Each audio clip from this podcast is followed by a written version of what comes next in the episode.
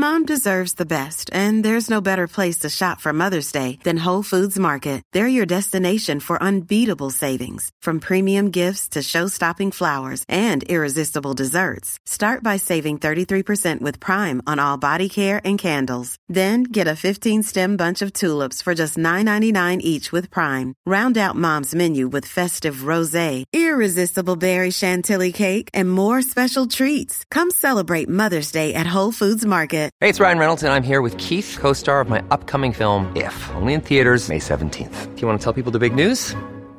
All right, I'll do it. Sign up now and you'll get unlimited for $15 a month in six months of Paramount Plus Essential Plan on us. Mintmobile.com slash switch. Upfront payment of $45 equivalent to $15 per month. Unlimited over 40 gigabytes per month. Face lower speeds. Videos at 480p. Active Mint customers by 531.24 get six months of Paramount Plus Essential Plan. Auto renews after six months. Offer ends May 31st, 2024. Separate Paramount Plus registration required. Terms and conditions apply if rated PG. Thank you, Hannah. Thank you all so much for coming. It's my absolute delight to be here with these speakers today. I'll introduce them in a moment, but first, just to set the scene, because we're talking today about women and power, and I'm sure many of you will not need a reason as to why we need a debate on that subject. But we're having it now, and the reason for having it at this particular moment in history is that, as many of you know, last year, the New York Times ran a story that began by talking about how Ashley Judd went to have breakfast with the Hollywood producer named Harvey Weinstein. And so began what's now become known as the Me Too movement. Powerful men in the media, the arts, business, and film have been toppled and humbled. And women in the media at organizations like the BBC have been launching vocal campaigns about pay equality. What has actually changed? We're going to be asking that question in three parts, if you like.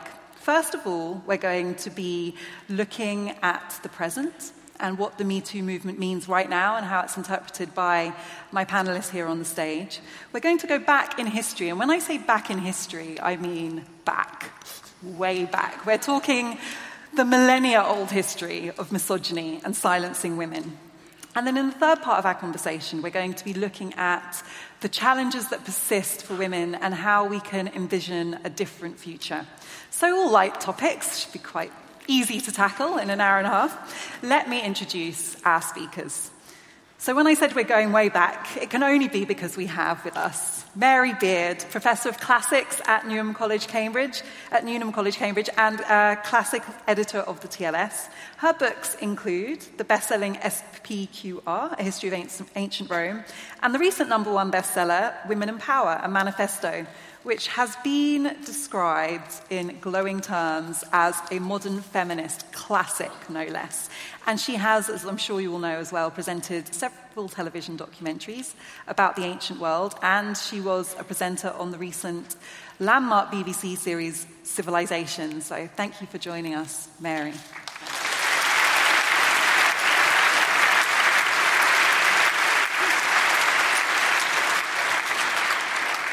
On my far left, we have Miriam Gonzalez. Miriam is co chair of the law firm Dechert LLP's international trade and government regulation practice, where she advises on Brexit and EU trade law policy. So she obviously had lots of time to take out her agenda to be with us this evening. I know her best as the founder and chair of Inspiring Girls, which is an incredible charity that's dedicated to raising the aspirations of young girls around the world by connecting them with female role models. And she's also uh, a woman that I always enjoy saying has a husband, and her husband we can define by her career tonight, and that's uh, the former Deputy Prime Minister Nick Clegg. So thank you very much for joining us. Yeah.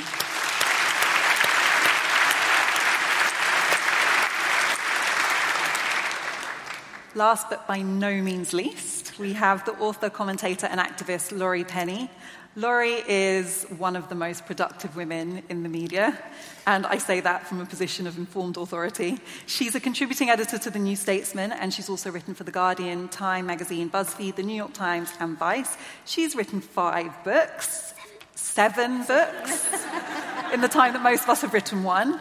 And Bitch Doctrine, Essays for Dissenting Adults, um, was published last year, but the second.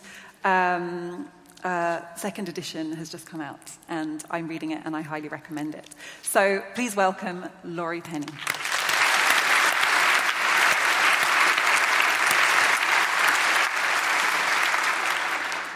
So I mentioned the New York Times story about Ashley Judd and Harvey Weinstein and the events that followed. I want to start by asking each of my panelists what went through your mind when you first heard those revelations last year, Mary? Conflicting things, really. I mean, uh, it certainly wasn't surprise. You know, he didn't say, oh my goodness me, couldn't believe that, could I? Um, but then you thought, okay, you know, you do the story about, you know, what Hollywood stands for and the sexist structures of Hollywood, and you think, oh, we knew that all already, didn't we? Or didn't we assume that? And then you thought, I mean, I felt guilt, really, because I think you then said, well, if I did know that already, if I didn't think I knew that already, didn't I ever think to say, you know, what's going on there? No, I'd just, I'd shut up like everybody else. So um, no surprise, slight self satisfaction about knowledge, followed by an uncomfortable sense that maybe I ought to have spoken out. Okay, thanks, Mary. Laurie? Um, well, first, I just wanted to say it's a huge, huge honour to be here with all of you guys, and thank you to Intelligence Squared for having me. But um, I think uh, when I first heard uh, the Harvey Weinstein story, I thought, who? Um, come on, like I mean, I, I like I don't I don't know who producers are. I think I'm not a film journalist. And then I um, and then I thought, oh, here we go again, because like there is this idea that this is the first powerful man who has been, you know, publicly brought down in some way, or people have tried to bring him down by um, by exposing, you know, we have to say allegedly, uh, past past crimes. Um, but this has been a running theme of you know the work I've done in activism in within feminism on the left. You know, again and again and again, men are accused of things, and then there is a backlash, and the women involved are silenced, and it tears apart social movements. And I didn't know, and I think none of us knew, knew that this would be the watershed moment. And it's very interesting that this is this is how it's happened, and and I. I'd love to hear people's theories as to why. Mm, thanks, Laurie. Miriam. Well, many, many emotions, really. I think, first of all, disgust. No, is when when the story comes up and you think, you know, of course you are not surprised at the scene, but 70 women in relation to him, really? I mean, there was something in me thinking, ah, oh, this is absolutely disgusting. And then, if I'm honest, there was a point that I felt a little bit of an exclusion that, that though I have always had it in my mind that some of this keeps going on, I have always seen at a personal level myself, if you had asked me personally, I think that I have always defined myself much more of a me neither woman than a me too woman. And, uh, you know, at some point it's like, am I part of this or, or not? And then the next step for me was confusion and surprise because Talking about it, I have come to realize that I have a little box in my brain somewhere there where I have hidden things that have happened at some points, um, things that annoyed me. Um, never on that side, always on the neither side, but things that annoyed me that, um, that I locked in there just so that I don't have to think about it. And I think it's all not only is fantastic that women are talking about it, but it's all very healthy that we all think about it because we hide it. And why did you hide those or bury those experiences or those thoughts when you because had them? we normalize it. It's something that I go on uh, in the Inspiring Girls uh, campaign. I think that we normalize sexism, and part of that normalization of sexism is as you know we get women of my generation precisely. I have just been 50, so. Um, uh, you know, quite a few years there. And I think that things that upset us, in order to deal with it, we just we make it small, we lock it there, and say, well, we go on. This is absolutely fine. It is not fine because it has a massive effect on the next generation. And Laurie, this goes back to your point about the fact that there is nothing new in this, but it, what's new is that it's, it's stuck, that it's a moment of traction. And I want to ask you, as someone who's been an activist on the left all of your adult life, and probably before, well, before that, what, what is the difference that you perceive in the narrative now? And also, can you address this question of whether this is, this is about, it started about women in Hollywood. Mm-hmm. This is an ongoing debate about whether this is a movement for privileged women. Is it really helping with grassroots issues about domestic violence in the home, about uh, women in immigration detention? Is, has it become a broader part of the feminist activist scene? Well, I would hope so. Um, I am very suspicious. Not that, look, feminism has a problem, the feminist movement as a whole has a problem with privilege, a problem with race, and a problem, all kind, as most political movements do, right? Um, and those are things that I have found uh, feminist activists eventually quite good at cleaning house on, you know, quite good at, you know, at collecting people and saying, and I am, I am very suspicious when when I hear powerful white men come to me and say, well, isn't this a bit privileged? You know, isn't this a bit, isn't feminism a bit too privileged? Right? And I'm like, no, I'm not hearing that from, you know, there are only certain people I will, you know, I will tolerate that from.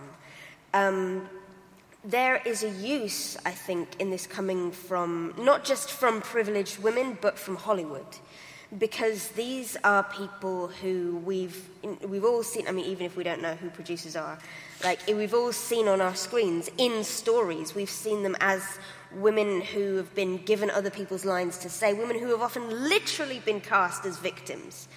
Um, in you look at Rose McGowan, who um, we spoke to on front row the other day, and she is somebody who has literally been cast as somebody who is deserving of sexual violence in film after film, and then to have these people turn around and say it happened to us, well, you start thinking, well, if it happened to them, it can happen to anyone. Maybe this deal, maybe even at the top of the pile of privilege, maybe it wasn't, maybe it's not a good deal, deal in the first place. You know, the deals you're meant to make with patriarchy. And I think there has been an it has served as a point of opening to discuss other issues within feminism, to discuss class, to discuss race, and all of the problematic things that have come up. I have found people open to discussing them. Um, but I mean, maybe that's me being Pollyanna, but that's not often what I'm accused of. So, Mary, you wanted to comment? Well, uh, I, would like to think that when Laurie said this was a watershed moment, that she was right. You know, and I, I hope that Me Too um, moves from being hashtag Me Too to being change, because hashtags are easy and change is harder. And, as, and so, if I was going to predict kind of 20 years hence, and one version of that prediction would go, this was the moment when suddenly you know, eyes opened and we thought, no, you know, stop it. Just stop it, guys, you know. The other part of me thinks that if, and it really goes back to what I said, I suppose, about being unsurprised about the stories that came out, was that if what you think is that this is about, you know, ultimately what's causing this is not nasty men, some of them are, and some of them may not be. What's causing this is the structures of gender power in Hollywood and elsewhere. Then the logic for me is you only are going to solve the problem if you really get to grips with the structures of power so that, you know, how many, something like 3% of Hollywood directors are female, etc., etc. So uh, I'm torn between thinking that actually vocalizing can sometimes really change things. And on the other hand, more gloomily thinking that this is a kind of, you know, there's a certain feel good epiphenomenon here, but it's still going to be the guys in power. They're still going to be the ones who call the shots. You know, not necessarily in Hollywood, but in, um, you know, you can name any institution. And that, that is, if you really want to stop the Harveys of this world. That's what you've got to change, and a hashtag doesn't do that. Well, we're going to talk more about structural questions and the future of uh, the patriarchy of misogyny, but I want to ask you about the generational divide that seems to have opened up, just coming back to the confines of the Me Too movement, because it's undeniably there. And you know, who can forget Germaine Greer's comments on this? And there have been a number of women of, dare I say it, your generation, Mary. Thank you, Evelyn. Thank you. I can't 63 help. 63 and a bit, you know, proud, okay? I'm proud, exactly. That's why I, you know, let's celebrate here, you your know. long accomplishments. Um, there, I and I've experienced it myself. This point of heat where women say, "Well, we've all had our bum pinched. Just get on with it." Yeah, well, I have had my bum pinched and worse. Um, I, I think I, I'm, I'm not certain that that's what is, that, that that's the root of the generational divide.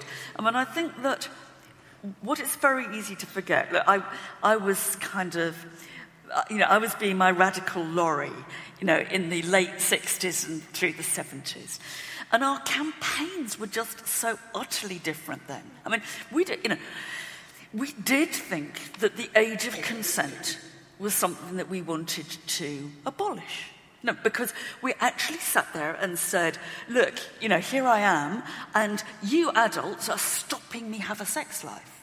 You know, and we didn't, the, the idea of exploitation of kids, as now seems absolutely natural for us to think about, that did not cross our minds. And the idea that, um, that somehow what you were fighting was the rules that stopped you sleeping with who you wanted to, leaving aside the power dimensions, you thought, you thought that what you, were, what you were doing was batting at the old guard, and that to really to, to demolish the old guard meant, you know, I'm going to fuck who I want to. And, and that was that was what you know, it's and I you know now of course I you know I can see all the things that in saying that we didn't see you know in in hindsight So, but I, I still think that a lot of us it's not about I mean I think people say oh, I never mind having my bum pinched by the photocopier I think they're talking tosh but um, I think w- people in my generation have done a vault fast or are being asked to do a vault fast. I think rightly, probably. So, are you saying that they're still stuck on this idea of kind of personal agency? If you can be allowed to choose who you sleep with, and therefore, if you decide to to uh, go to an audition wearing your underwear, It's, No, I, I don't know. That is where well, I- I'm not I- endorsing that that No, perspective. Just no. to be clear, but I Um, think that uh, uh, I don't actually think that we thought that through. You know, I think we didn't think it through. But I think that deep ingrained in me is that the conservative right patriarchy actually wants to stop me sleeping with who I want to. And uh, and I'm sure that goes for Germaine, you know, who uh, says some extremely stupid things. Um, really extremely stupid things. Uh, but sometimes, you know, I can't, you know, I, the female eunuch was a changing kind of Yeah. book for me. And I can't throw Germaine over entirely. I can't. Uh, and I think buried in all that complete crass stupidity, you know, in order to get on the front page of every sodding newspaper, there are some actual grains of intelligent comment. I won't tell you what they are now because it'll drive Laurie mad. But I can feel I no, can, no, I can feel would. Laurie desperate to come but in. Let's I- Laurie. But I think it is, it, there is, the, the generational thing is that we feel that we, you know, the, the terrain of battle has changed. no, Laurie. All right, so um, this dichotomy between, um, I, I want to challenge you on the dichotomy between, you know, the fight against sexual oppression and the fight against sexual repression, which is very much, you know, what Germaine Greer was about with the female eunuch, and it was a hugely, it was a, I was kind of a, I don't, if people like, I have a very specific history with feminist activism, in that like, I was. I actually was like a pink haired feminist before it was cool in a weird way. Like back in the 90s when nobody was a feminist. Like, you know, well, that's what I was told. That's what I was told. And we didn't have the internet in the same way. So I, I only knew one other feminist, and I was told that feminism was over. And then I discovered Germaine Greer, and it was like, you know, I was really into it in the way that you're into things when you're 14, you know, and you're never quite in the same way again. But I think the sexual liberation is exactly what movements like Me Too are about, and the idea that's being handed down to us, not by an older generation of feminists, but you know, there are certain people who've been kind of Julia Hartley Brewer, who have been sort of like, I didn't say anything, but who have been kind of recruited to say, oh, all these young people, they're so prudish. You know, they don't, you know, no wonder nobody's shagging anymore. But no, that's absolutely what it's about. Sexual. Are they, are they still? Yes. They well, I hope so. I was warned that we would need to stay focused, but I didn't, we are I didn't anticipate we go.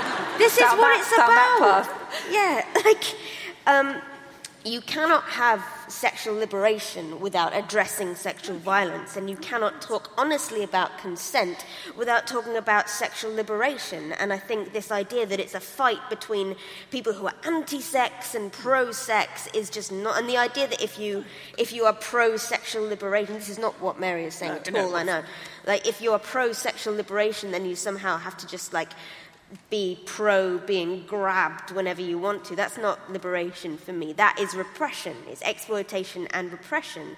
But with the, the generation gap thing, I think there is there is a divide in some ways between what is often known as you know the second wave generation of feminists and you know and the new guard and i think in some ways we don't pay enough we don't give enough respect to people to struggles that have gone on before. I think that's true.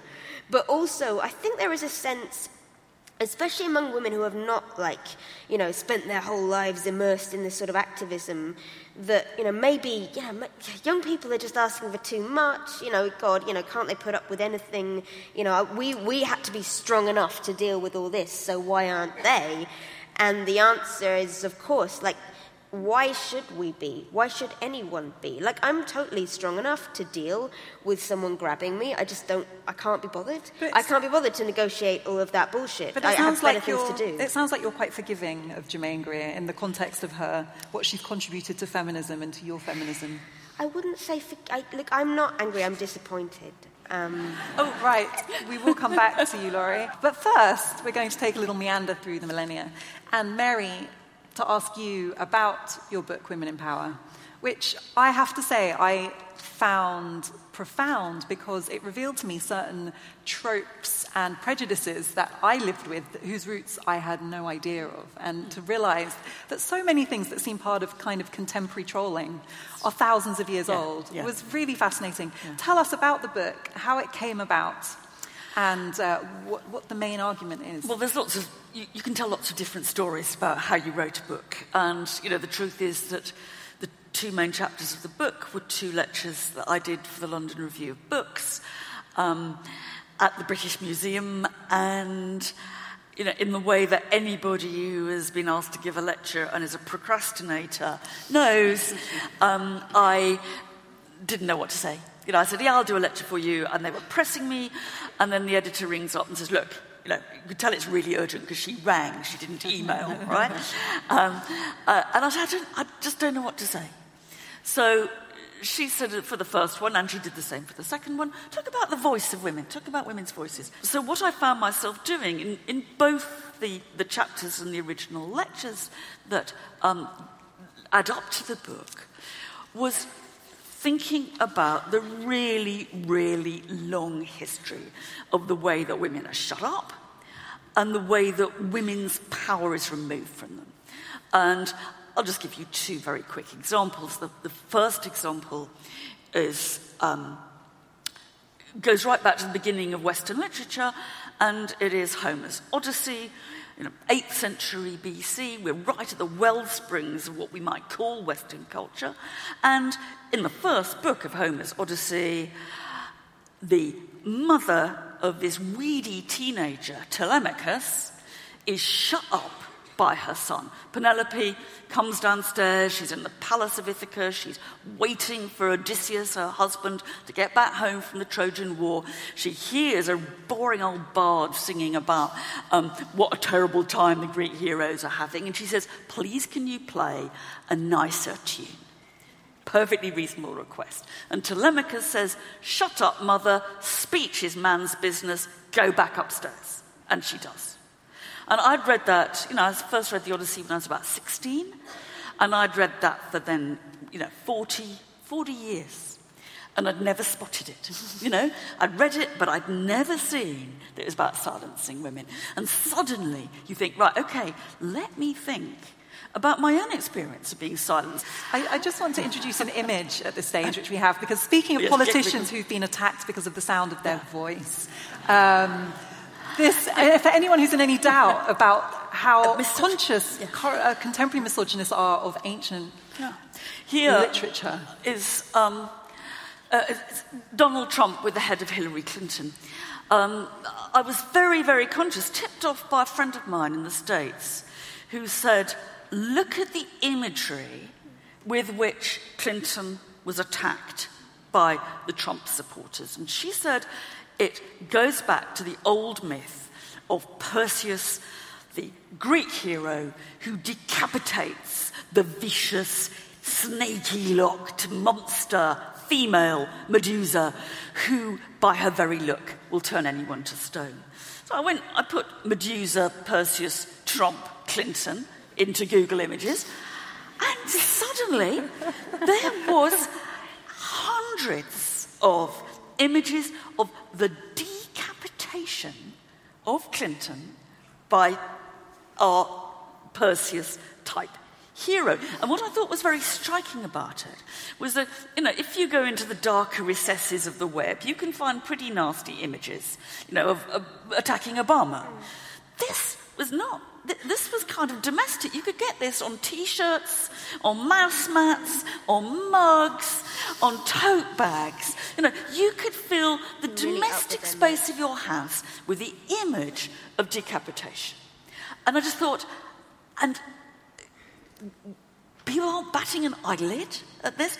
And interestingly, when Kathy Griffin did her sketch on American television, in which I thought extremely nasty and untasteless, in which she held up the decapitated head of Trump, she was sacked. Uh, hundreds and thousands of Americans, you know, are enjoying this on their coffee mug. Why is that? And again, it fits into this kind of the idea. And in some ways, it's deeply depressing, and in other ways, it's kind of, it really helps to kind of see that these tropes, the tropes by which we write off women, the way we talk about them, the way we, we remove their power from, they're not, you know, they're not things that were even invented in the last century. They are things which have been uh, central to Western culture as far back as we can see it. I don't mean by that that I think they are natural, but I mean they're very, very deeply ingrained, culturally learned tropes which silence women and, for good measure, cut their heads off. Is this insight useful to see a kind of consistency, or did you find that our contemporary narrative is a direct descendant of this Roman Greek mythology and literature? I mean, we're not simply the descendants, thank heavens, of Greece and Rome. You know, you know, you know, culture's got a bit more diverse, and you know, there are other influences. We're not kind of poor little pawns of the Greeks and Romans, but I, I think you can trace um, the way that those images have been presented to us and naturalized for us. I think that it's somehow that it's about the way, and, and, in a way, this comes back to the kind of oh, you know, bottom pinched by the photocopier. The way we have learnt to think of this as a kind of natural state of affairs. Well, it reminded me of when I first went into TV broadcasting, where the very friendly advice I was given by a helpful male boss was you might want to try lowering the pitch of your voice. We find that viewers prefer it. Miriam, do you recognize the narratives I, that Mary's describing in the book? I do, and that is. Um, a lot at the core of what we are trying to fight against with, with inspiring uh, girls, precisely to try to tackle that at a very early age. And, and um, incidentally, what we find in the campaign, we are in seven, eight today because we have opened in Colombia as well. But no matter the country, no matter the background. No matter whether it's a school that is doing well or not, what we find everywhere is that around the age of 12, 13, there is an issue of lack of self confidence. It is at that age that girls start thinking, oh, perhaps this job is not for me, or perhaps this subject is not really for girls, this sport may not be. And it's like, you know, it trickles down there in their mind. And I'm absolutely convinced that that is what later on leads to women thinking that your boss, uh, assuming that he can sleep with you, is normal, as some have said, or that, uh, for example, you don't need to ask for a higher salary because you know you're a woman, or what. It's, it's something that installs itself there in the back of your mind. That if we were able to kill it, you know, by the root. early on, we would all be in a, in a much um, better position. I, I think I, uh, it's not that I disagree, but I see it slightly differently because I think that there has been a change uh, definitely in the last few years, in the sense that we don't think that it is natural or okay that some of these things happen to women. I think that it has moved, the, the, the arrow has moved a little bit there, and that we actually know it is not okay. But we think, because it's not too bad, it's not as bad as it was whenever you couldn't vote or whenever you didn't have equal pay or whatever. It's kind of, okay, let's live with it. And I think that it's that bit that we need to fight against now. That it is not okay. It's just not good enough to say, well, in our country we have so many rights. We don't have it on an equal basis. To men, and that's what I want. I just want equal rights. It's, you know, it's not so difficult. Laurie, you wrote that um, you wish you'd been a restaurant critic. Restaurant critics get free meals, you get death threats. Yeah, I get free death threats. Actually, I kind of like travel journalist is right up there, you know, travel, but. But it yeah, is, it's, a, it's, part of what you do that you are regularly faced with horrific. Yes, absolutely, and it shouldn't be. And it is not just from anonymous trolls on the internet. That's a cop out. It's from you know I have been harassed from by journalists from you know, all kinds of well-known publications. And I've had, like, I, I went through, I wrote a big piece about it lately, and I found, you know, male journalists I thought I admired writing like just disgusting, patronizing stuff about me when I was 23 years old. You know, this guy was, you know, so much older and just like wrote a whole column about like how, how rubbish I was. And like the attacks the attacks have been relentless and the, sil- and the attempts to silence. And, you know, lucky. And, and the thing is, you, you, why are they doing this? Because, because there's a threat. When women are actually allowed to speak and when they are allowed to speak to each other, look what happens. But is only men? Is it only men out of, out of curiosity? Because in my case, uh, some of the biggest sexist comments and attacks have come from women. Some of them, yeah. yeah. And I, I think that we are moving into a situation where this is much more about men and women who share one model of society and men and women who share a different model. That this is just not so much different genders, one against the other. Um, let me bring Marion. Can I, can I answer that briefly? Yeah, all right, let Laurie just say um, something. Internalized patriarchy is a thing right? And I'm, I'm sick. I know this is not what you're saying, but I'm sick of somebody pointing and saying, look, just because one woman is also being no, a no, dickhead. One, no, many, no, I know that's, many. I know that's not what you're saying. But look, I, I will fight sexism wherever it appears. Some women are extremely sexist. That doesn't mean that the problem isn't gender and sexism, and that doesn't mean that those women do not eventually benefit. You know, I don't. I take the point of view I don't need necessarily. It would be nice if those women were on board now, but I will still continue to fight for their rights, and I hope other people will too. It's not only that angle, if I may. there are lots of men who don't agree with those views. Well, then they should and I think that part more. of the liberation of the Me Too, of making this a, a, big issue to discuss in society, and I per- perfectly buy that we have you know, I agree completely on that. We have centuries and centuries that we need to change. You know? But it's just wonderful to see how men have joined in. Sponsoring the show for this episode is Marquee TV. Marquee TV is a streaming service with a difference. It's bringing you the top tier of performing arts straight into your living room or onto your device. So think dance, theatre, music, anything you might find in the West End, Broadway, or maybe a cool little experimental space too, but saving you the cost of a few tickets as well. I've got happily a bit lost in their vast library of performances, exclusive interviews, and behind the scenes content. Choreographer Jonathan Watkins' interpretation of George Orwell's classic 1984 was pretty cool, and I love the dance piece Sutra, inspired by the skills of Buddhist Shaolin monks. And we've got a special treat for our listeners. Marquee TV offers three months of access for just 99 cents. That's right, three months for only 99 cents with the code SQUARED. Simply visit marquee.tv and use the promo code SQUARED to dive into the world of arts like never before. Bring the arts home with Marquee TV. Um, I know there is so much more we could keep discussing on this, but I do want to move it forward because we're running out of time. And, and, Mary, I want to really pin you down because one of the things I found most fascinating about women of power, and it relates to this question of structure, was your assertion that we should change the way we think about power. That we think of power as an attribute or a noun, something you have, that perhaps we should think about it as a verb, to power. That if women are to be powerful in ways they were not allowed to be powerful in, in the past, that we would need to reframe our thinking around yeah. power. Can you explain what you mean well, by that? Well, there's a simple logic there, um, which is to say, um, if, for all the reasons that I go through, I think, in the book, if women don't fit the structures of power as they're currently defined, one thing you might do is change the women, right, so that they fit. Maybe we should think of it differently from the other end and say, let's change the power, not the girls. Now, that's quite easy to say, you know? Um, uh, it's harder to deliver on with a kind of 10 point uh, action plan for how we're going to change the structure of power in this, you know, in the world. But I, I mean, I think you know. You I, don't have to give us ten points, but you I'll could give, give us. A, you could give well, us one or two. Um, I'm an academic, and I always think that just thinking things through is always important.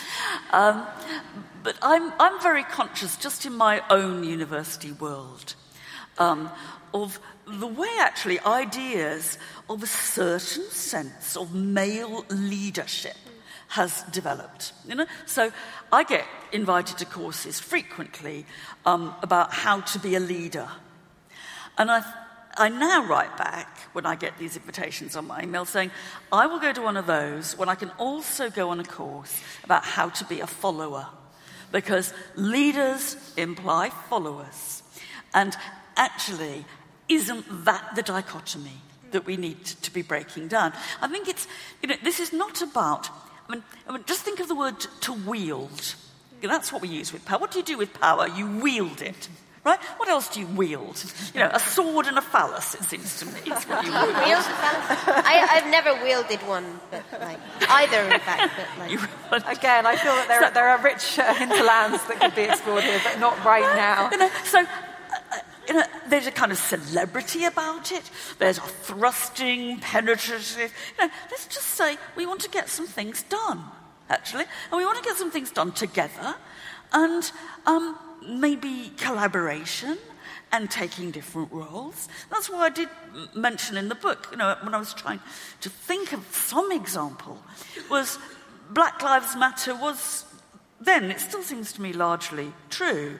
It was an example of a movement in which the protagonists were both super effective in changing the political landscape and did not become celebrities. Now, of course, it's possible to say they didn't become celebrities because they were three black women, right? And so they remained anonymous. But you can turn that and you can say, look, actually, one of the most powerful changes on the scene of contemporary US politics has been a movement in which most people could not name the leaders. And um, you see that not as a failure to become symbols of power, but as a way of re- a reinvention of power as something that doesn't involve celebrity or yes. attention. Um, or at least I'm going to try to see it that way, right? I'm going to try to see it not as these are women that, if it had been three white men doing this, would have been all over every television screen, and, uh, but actually saying it is possible to make changes without that model of thrusting maleness, white maleness.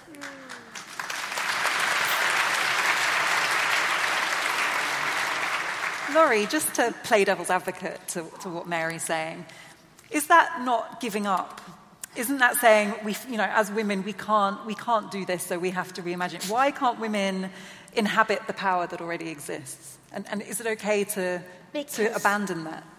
Well, the power that already exists was built by men for men, and you know, as long as that's the only model we have of power, women are always going to lose, whether or not they're inside or outside that power. It's pretty, I don't know, it's pretty simple. I'm not very attached to the current way we conceptualize either politics or economics. I think we have to you know, problematize those hierarchies as well.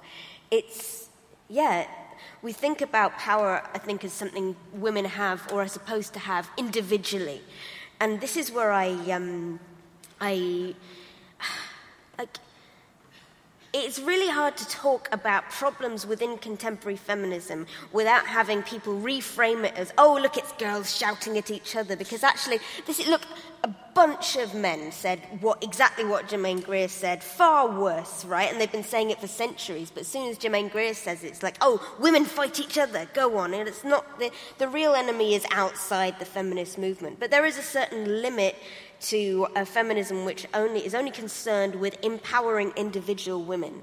And if there's one thing that I've I've had solidified for me by the Me Too movement and personal experiences I've had with that, it's that we build power together. It's not, like as Mary said, it's not just about leaders, it's about structures and structures coming up from below. And it is about solidarity, which is an unfashionable word.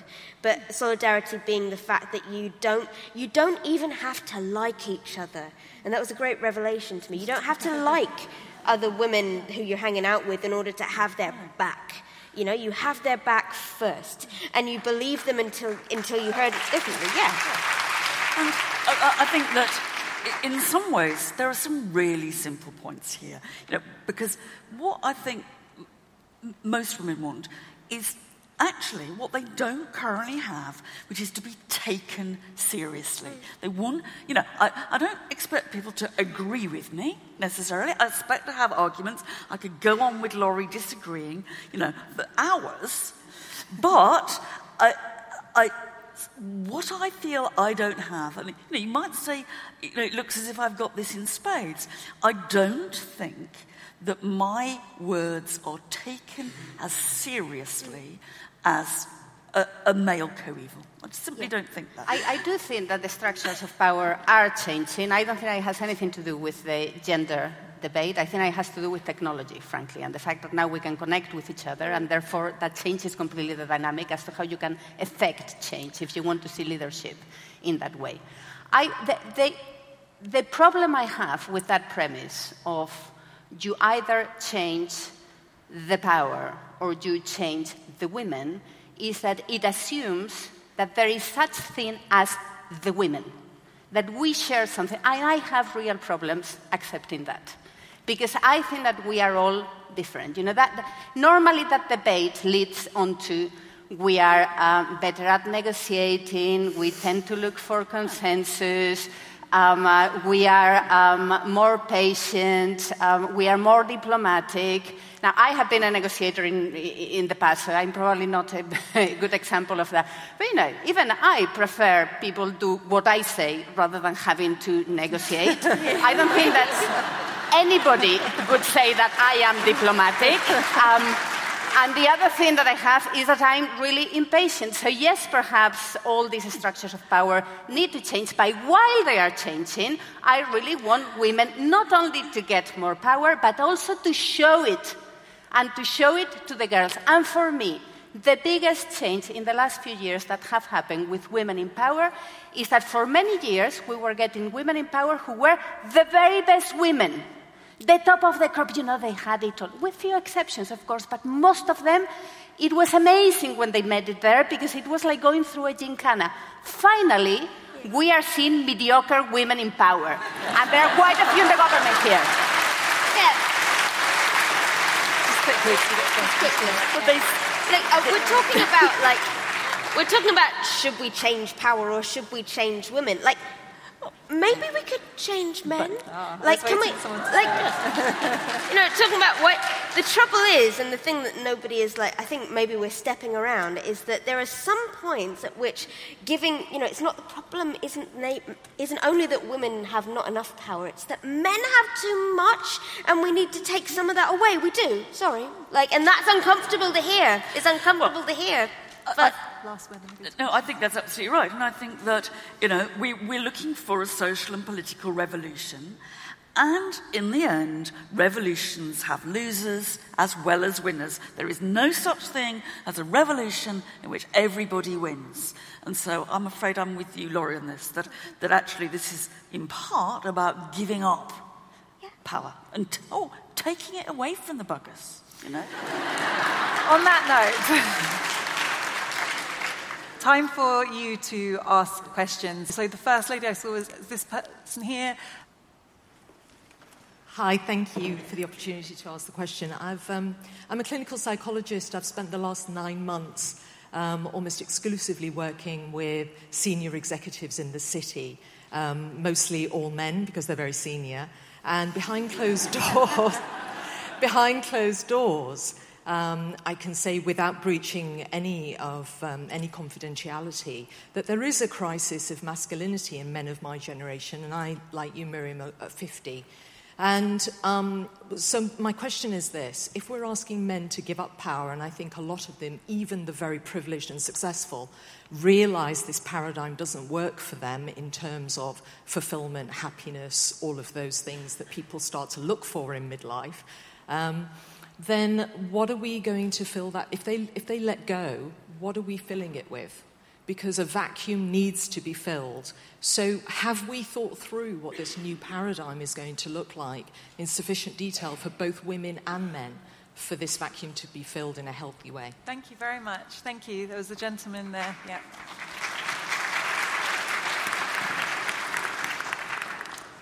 Um, hi, I'd, um, I'd like to pick up on something that Laurie said at the very end, which was perhaps men need to change. And the question for the panel is um, how do you go about doing that? So, for example, Miriam, with your inspiring girls, is it time to bring boys into the fold as well? Thank you very much. Great questions. This question of a crisis of masculinity, and, and if we take power away from men and we create a void, what, what do we fill it with? Well, uh, there's always a crisis in masculinity. I think the experience of masculinity is, is of crisis, is of, of deep loneliness and, and fear, and fear of other men. Um, and you know, I've been talking a lot to a lot of men over the past you know, year and, and through the Me Too thing, and, and that's what I'm hearing over and over again is that how should, how should we be better men? How am I supposed to be a man? And what nobody is asking is, well, how am I supposed to be a person? I think maybe the question is not how you, how you find fulfillment as a man, but what if your humanity was the, was the more important thing? The concept of masculinity that we have right now is toxic and, and should be junked, not only for the sake of women who have to cope with it. And, you know, we're always asked, you know, what will we offer men? It's not about what we have to offer men, it's about how men can be fully human and live within themselves and learn to care, to do that care work for themselves. And um, I think that starts by there's this brilliant, there's this, this fantastic Gloria Steinem line, which is, um, you know, women have to learn to be the men we wanted to marry and learn how to husband themselves. And I think like that's something that the feminist movement in some ways has taught us but i think there is a corollary whereby you know men need to learn how to kind of be their own wives and oh. do, not you think so i want to bring miriam in because Miriam, it may be unfair to uh, senior executive men in the city to kind of have Trump as the model of. I mean, no one's going to question that masculinity is in crisis Definitely. if Trump embodies it. The, I'm curious as to whether the other senior lawyers you work with who are men, whether you recognise this crisis of masculinity. Well, I personally think that there is much more change than what we give credit for here in the type of discussions that we have amongst us. And uh, I think that the, I, for example, I'm sure that I have much more in common with pretty much every man who is here in this room than with any female voters of Trump or any female writers of the Daily Mail. I mean, the, the divide in society is very different now. And, and of course, part of this involves a, a big discussion as to somebody will lose some of that power and at an individual level, that may feel painful at some points. It also involves having some discussions about things that we have left as taboos. And one of the big taboos is the society of care. We care for children, we care for elderly parents, we care for one another. Somebody has to do that. We sort of hide it. Some of that is going to feel painful, and it may have some repercussions, by the way, including on taxation, that we don't even want to touch so far. So I, I'm perfectly aware of all that, but I, for example, have never had as many conversations as to what you have to feed babies than with the male members of my team. And they are completely open, some of those young and, men, to, to take responsibility for some of this. If I may answer on the inspiring girls, yes. because something that we have really noticed on so the this inspiring was the question, girls do debate, men need to change? Should you include boys in exactly. the kind of training you do? Just what we have noticed there is that when we bring boys on board, on the kind of, you know, we normally have one woman and 28 girls or so. If we get boys there, which was our initial instinct, most of the questions come from boys. And it's completely shocking when you see it. If you remove the boys there, all the questions, of course, it, it becomes, and, and, also something that I'm completely shocked about all the time is that we continue getting questions. These are 12, 13 years old girls. In 2018, you still get questions about can you really do that job and have a family? It's shocking, really. But that's where probably, and for once I've got a practical suggestion, you know, um, that, you know, it goes back a lot earlier, doesn't it? And it goes back to how we, and we're all implicated in this, certainly I think I was, um, in what we expect how we train little boys to be boys. And, you know, uh, and there's a lot of discussion about it. And I remember, you know, vividly, I think taking very much the wrong path, you know, and making sure that, you know, you know, my daughter had a train she didn't want and the son had a Barbie doll, you know, fat lot ago this ever did. but when actually you go to any playground and you see time and again boys being told not to cry, to be brave, to man up. Um, and the, the way that we treat those kids when they're five or six. It's violent. It's you, know, you, can, you can see, you know, so by the time they're 12 or 13, you're reaping the rewards of that. Yeah, absolutely. We, can, can, I say a little bit? Yeah. We have in, in Inspiring Girls here uh, in the UK, we did a parallel campaign with primary schools. And we brought panels of six people, you know, men and women, to six year old boys and girls. And we asked, what kind of job do you think that these people have? And you would be completely six years old, eh, that they can hardly explain to you properly the biological difference between men and women. Men, banker, doctor, boss. They say boss. if this woman, teacher, nurse, young and pretty model, and fancy this, party organizers. Why are we party organizers? wow. That's amazing. Okay, we've got time for one more round of questions, maybe two if we keep it short. So, uh, thank you. Okay, um, I'm curious as to the panel's view um, as to um, some of the reasons why women haven't always been able to organise. I mean, I sort of have a theory which is around the fact that other people from other disadvantaged communities will often live together. So, you know, Jewish people fighting anti Semitism will often live in Jewish communities, and LGBT people will often live in those, you know, they're the people they're living with. But women tend to live separately with their male and families and their children. And I'm wondering to what extent that um, has held us back, especially when you look at what's been happening with gay marriage in Ireland and how I feel sometimes that that's leaping forward ahead of some of the women's issues. Not that it shouldn't, but that it is. And obviously, with the internet, it's Oh, we've already said that that's changed things, but I'm curious as to the panel's view as to whether they think that that is one of the things that's held women back from moving forward in the last 30 years. Thank you very much. Laurie, I'm interested in your view on the question of organising and whether, it, whether the fact that we don't have female communities and we're dispersed in, in households with men and I think children. no, I mean, that's absolutely part of it. But look, there are if you look right back through through history and myth and, and you know and and the narratives that we've had you know throughout you know the history of western culture is stories about women as the only woman in the group or women as each other's enemies. And um, and I do think there are in, in the workplace as well as in the home, in romantic situations, we are taught that our enemies are other women and our competition is other women, and we need to compete with other women for, for the attention of men, whether that's as potential partners, as bosses, as, you know, if men have power, there is only a certain amount of power allotted to women. Women are meant to fight each other for that power rather than get together to take more of it.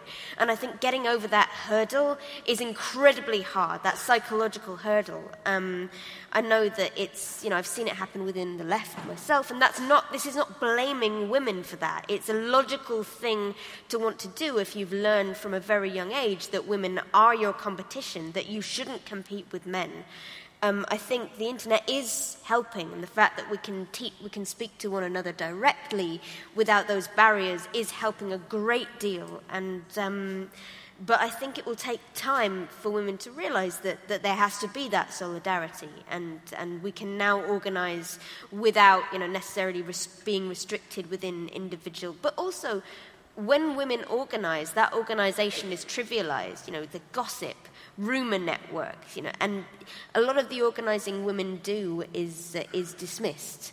And I think we shouldn't discount the, the work that has already been done in that way.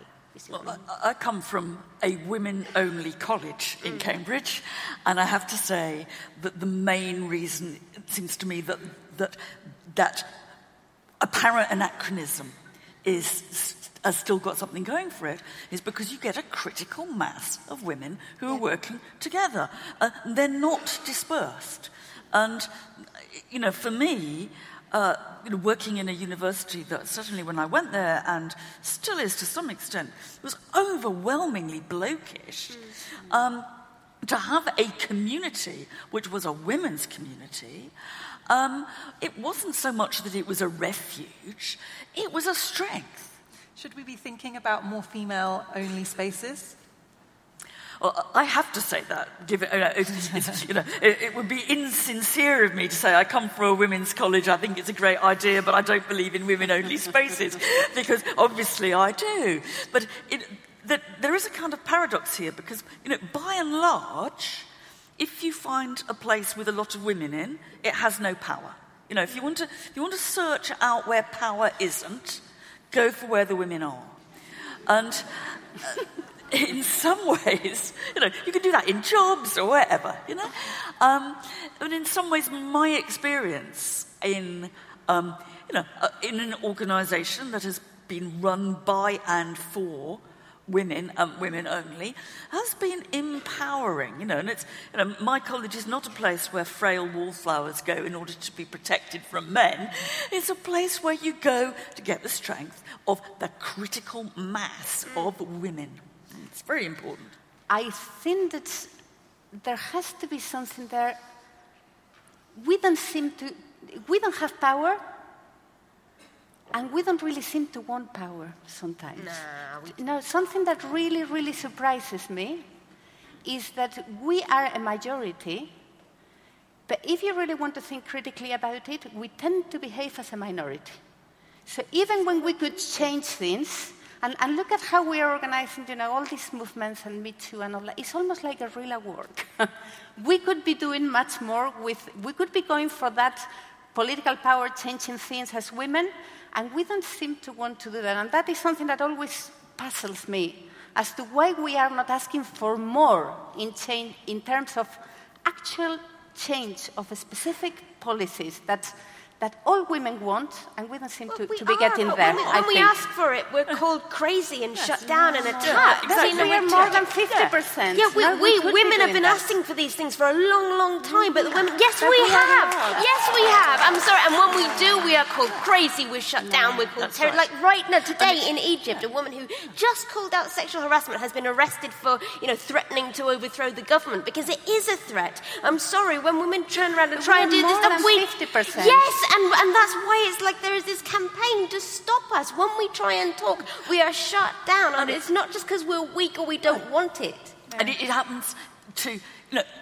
to people who apparently have power. You know, so you know, no bloke my age saying the kind of things I do would be talked about like that eccentric Cambridge professor with that long hair, you know, who doesn't dye it, right? You know, they, they do just, they all dye their hair and they, you know, No, they're allowed to be kind of craggy, and so you know, and and in some ways it's a kind of joke. Um, but in another way, what it's doing is undermining your right to be taken seriously. You know, that, you know, that mad woman who teaches the Romans doesn't brush her hair and, you know, uh, wears slightly odd clothes and always has sparkly trainers on. That is a way of saying, we don't need to listen to her, actually. Okay, I'm going to ask each of the panelists to say one thing that you would like the audience to consider as an action or uh, as a, as a change that we should go away from here mindful of? One thing that people can do that will make a difference. So, Mary. Oh, I think every time you hear somebody use those words that don't look gendered but are, you just call them out. You know, when somebody says, that's an ambitious woman, and scowls slightly, you say, great, you know, I'm pleased. And, you know, you can do that for a whole lot of other words like whining, screeching, um, you know, any number of those things which go on inside our head. Just look. I mean, what we've got to do is face this. And I think, you know, as I say, this is the academic speaking. If you face it, you're half the way to doing something about it. Thank you. Thank you. Uh, Laurie. I, I would like the men in the room to uh, consider, to, to sit and make time to sit with their own discomfort at what is happening right now and, um, and not run from it. And uh, no, no, I'm not, I'm being very serious here. To sit with your own discomfort at what's happening now, own it, and, and, and work out how to try to make a better world because that is what we all want. And I would like the women in the room to maybe possibly try and make like a private vow to not compete only with other women and to support one another and be in solidarity. Thank you. You're allowed to dislike them too. Yeah, you can dislike them. You can dislike them. You can, you can dislike, dislike them. Just stand up for each other. Just, yeah. Miriam. Well, I would like everybody to pay much more attention to the kind of language that we use because that really has a big influence on, on both boys and girls and, and, the next generation, I think that it's so easy to change that. It only requires us thinking a little bit more. And if I can give you a practical ask, you would make me really, really happy if nobody in this room ever again says the really horrendous face of who wears the trousers in this family.